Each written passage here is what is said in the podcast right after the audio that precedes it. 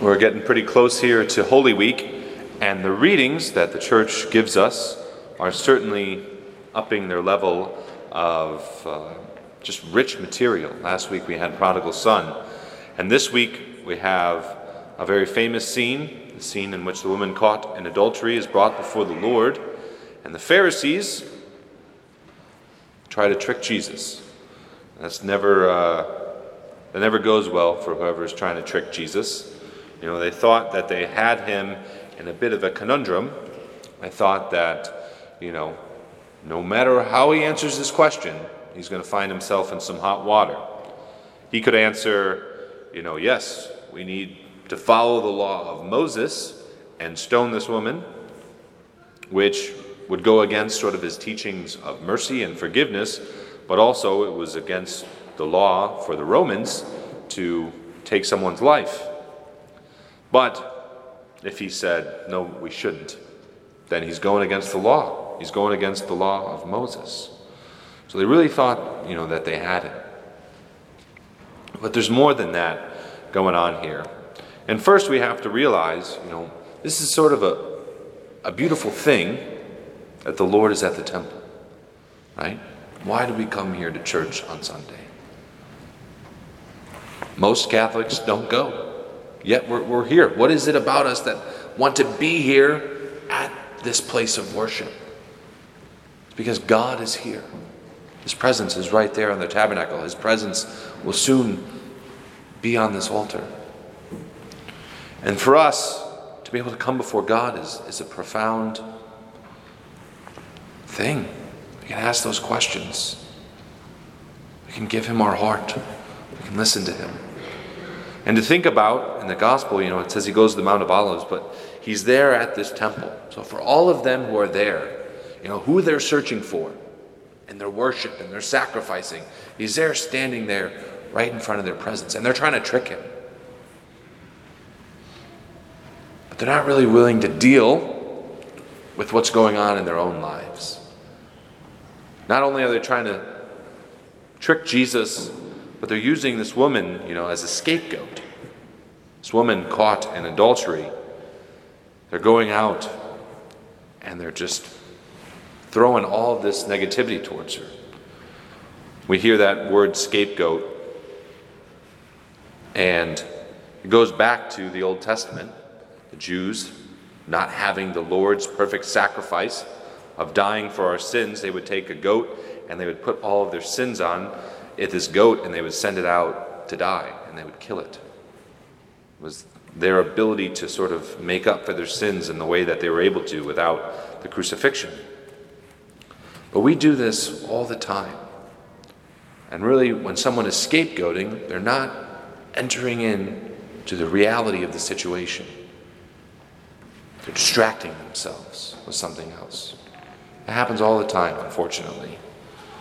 Whenever there's a good bit of juicy gossip, we can focus on the faults of others rather than looking at ourselves. Right? We've seen it a lot this last week. The whole Will Smith Chris Rock thing that took place last week. Oh my gosh, everyone's talking about it. Why did he do it? Was it planned? Was Chris Rock in the wrong? Was Will in the wrong? Who cares? Nobody cares. Right? But we got to talk about it. We got to think about who's wrong, who's right. On a much bigger scale in our country. My gosh, the last six years. Trump's to blame, Biden's to blame, it's those Democrats, it's the Republicans, it's the millennials, it's the old people, it's Pope Francis, it's the bishops, it's the liberals. Go look in the mirror. Go look in the mirror. What's going on with your life? Where are you at with the Lord?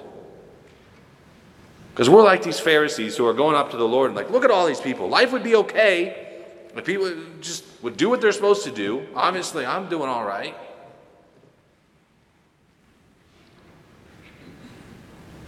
And we can't face the fact that each of us are sinners. That each of us need to see where we've messed up. And we're not hard on ourselves, we don't beat ourselves up, but we go before the Lord.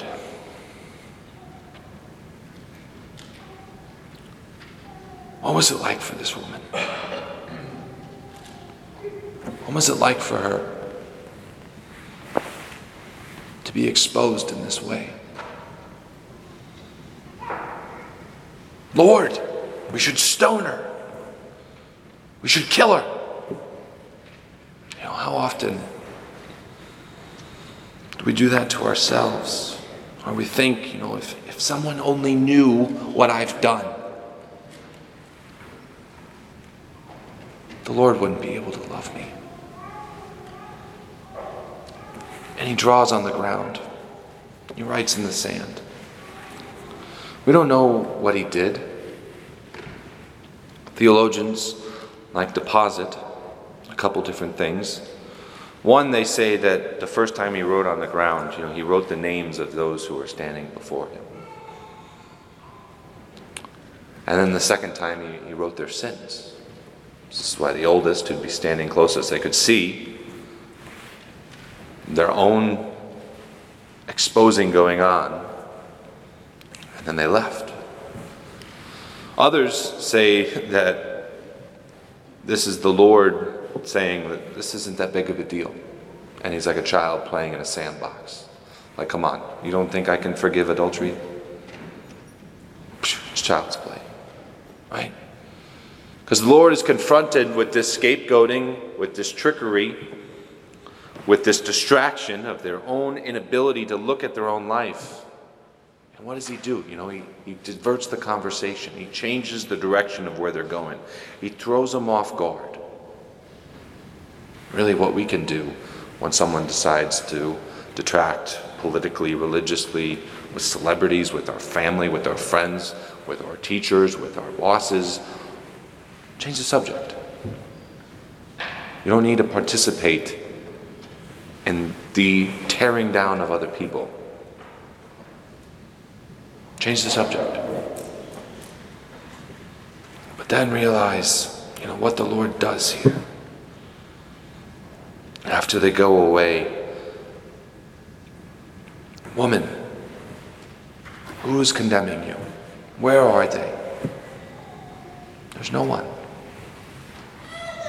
I don't condemn you. And we see that mercy of the Lord. They saying, I don't care what's happened. I don't care what's going on in your life. I just want to restore this relationship.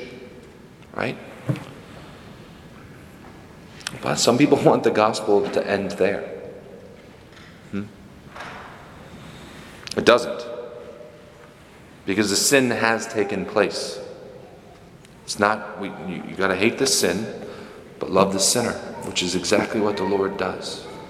He tells her to go and sin no more. Because sin breaks us.